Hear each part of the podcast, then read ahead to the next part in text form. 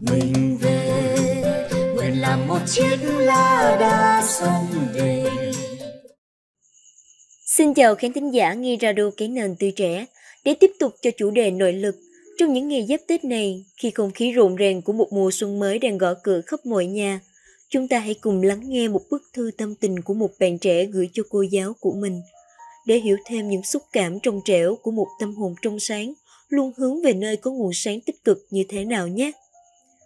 Thường gửi cô, đã gần hai năm trôi qua, một nửa quãng đời sinh viên của em đã cuốn em đi trong những bận biệu việc công việc làm thêm. Những áp lực vô hình về trách nhiệm đối với gia đình khiến em cứ phải gồng mình để bươn chải, lo toan, không muốn là gánh nặng của ba mẹ. Nỗi sợ thường trực của em đó chính là nhìn thấy ba mẹ già đi khi mình chưa kịp thành công. Nỗi sợ đó trong em ngày một lớn và nó có sức đè nén kinh khủng.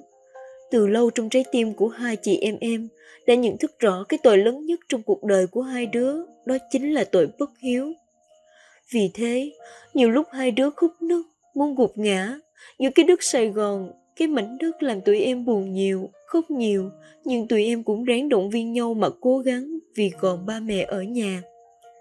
Nhiều lúc trở về phòng trọ giữa đêm khuya sau ca làm, Em rã rời và nước mắt cứ thế lăn dài trên má vì mệt, vì đói, vì những rối ren về tâm hồn. Đã có lúc em rơi vào tuyệt vọng. Em đã cho phép mình gánh những áp lực không tên tuổi, nào là phải sớm làm được điều này, điều kia để ba mẹ vui lòng. Nào là phải tự lập, phải làm giàu mà quên mất rằng đó là cả một hành trình chất chiêu chứ không đơn thuần là một bước nhảy ngắn ngủi, ngày một, ngày hai. Thực sự suốt gần hai năm qua, em ngẫm mãi, trải nghiệm mãi mới hiểu rằng có hai thời điểm khiến con người ta phải thay đổi. Đó là khi họ gặp biến cố, hoặc khi họ nhận thức rằng bản thân mình cần phải thay đổi. Em thuộc trường hợp thứ hai. Thật may mắn cho em vì đã không bỏ cuộc. Đúng hơn là em đã tỉnh ngộ đúng lúc. Câu nói từ động viên bản thân mỗi ngày. Hiền ơi, mày phải thay đổi. Mày phải thoát khỏi cái vùng lẫn quẩn mà mày đã đi suốt hai năm nay. Mày sẽ làm được. Em đã quay trở lại thực sự với việc học một cách nghiêm túc bởi em nghiệm ra rằng cuộc sống không đơn thuần là mãi mê lên kế hoạch cho tương lai, đặt ra một loạt mục tiêu to lớn, mà cuộc sống hạnh phúc chính là những việc xảy đến với bạn mỗi ngày. Em bắt đầu suy nghĩ tích cực hơn, cười nhiều hơn, dành nhiều thời gian gọi điện về cho ba mẹ nhiều hơn. Thay vào việc chỉ biết cắm đầu đi làm thêm nhiều nhất có thể, em đều đặn học ngoại ngữ và đọc sách mỗi ngày. Chính những quyển sách ấy đã vực em dậy lúc tâm tối nhất, bi quen nhất, đôi lúc tưởng chừng như muốn gục ngã. Bản thân em bắt đầu ngủ sớm, bắt đầu nói nhiều hơn, quen nhiều bạn hơn, thay vì lúc nào cũng chỉ muốn một mình. Nhận thức về sự tồn tại, về hạnh phúc khi nghe những bài giảng của sư Ninh Niệm, hiểu được việc hãy ngừng so sánh bản thân với người khác vì mọi sự so sánh đều khập khiển. Những điều đó đối với em thật giá trị vô cùng, mà trước đây em đã không dành thời gian cho nó, không chú tâm nuôi dưỡng nó. Cô ơi, mỗi lần về nhà ngồi nói chuyện với ba mẹ, mẹ đều khóc, đều trách bản thân không lo được cho hai chị em. Ba thì nói, ba có thể mất tất cả miễn sao còn hai đứa là được. Lúc ấy em chỉ cười rồi nói, con gái lớn rồi mà con tự lo được, ba mẹ lo cho sức khỏe của ba mẹ kìa.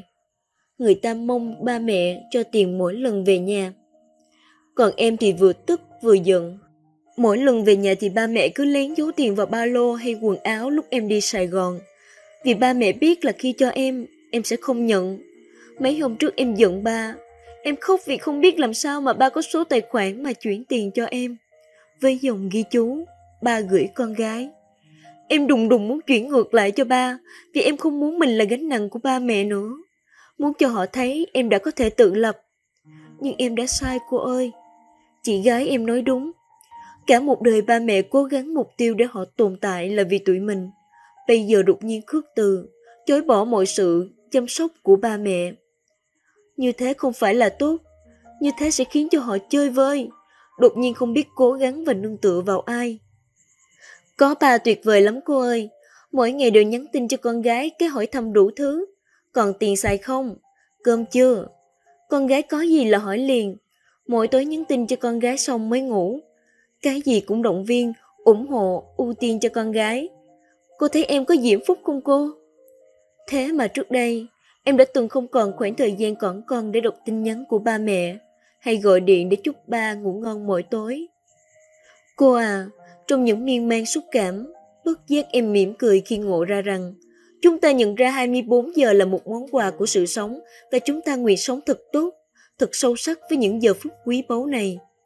Hãy coi trọng những cảm xúc khác biệt nhưng học cách đặt đúng lúc và đúng chỗ, phải làm mới bản thân mỗi ngày. Dám bước ra khỏi vùng an toàn để theo đuổi hạnh phúc, tạo hạnh phúc vì nó sẽ không đến khi bạn vẫn đứng yên. Nghĩ tích cực, sống tích cực, vì sẽ có lúc bạn nhận ra, thực ra bạn cũng đã kiên cường đi được một quãng đường thật xa, thật dài.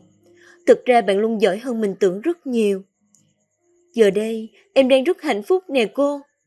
Sài Gòn những ngày cuối năm. Những tâm tư gửi trao đến cô thay cho tiếng lòng của em lúc này. Thật đồng điệu, đọc thư của bạn, chúng tôi chợt nhớ đến lá thư cho những người tươi đẹp của thế kỷ 21 mà giáo sư Phan Văn Trường đã gửi gắm đầy tâm huyết trong cuốn Một đời như kẻ tìm đường. Trong đó, lời những gửi thứ tư thầy viết Bạn hãy cảm nhận cuộc sống là một con đường rất dài, chớ nên phí sức.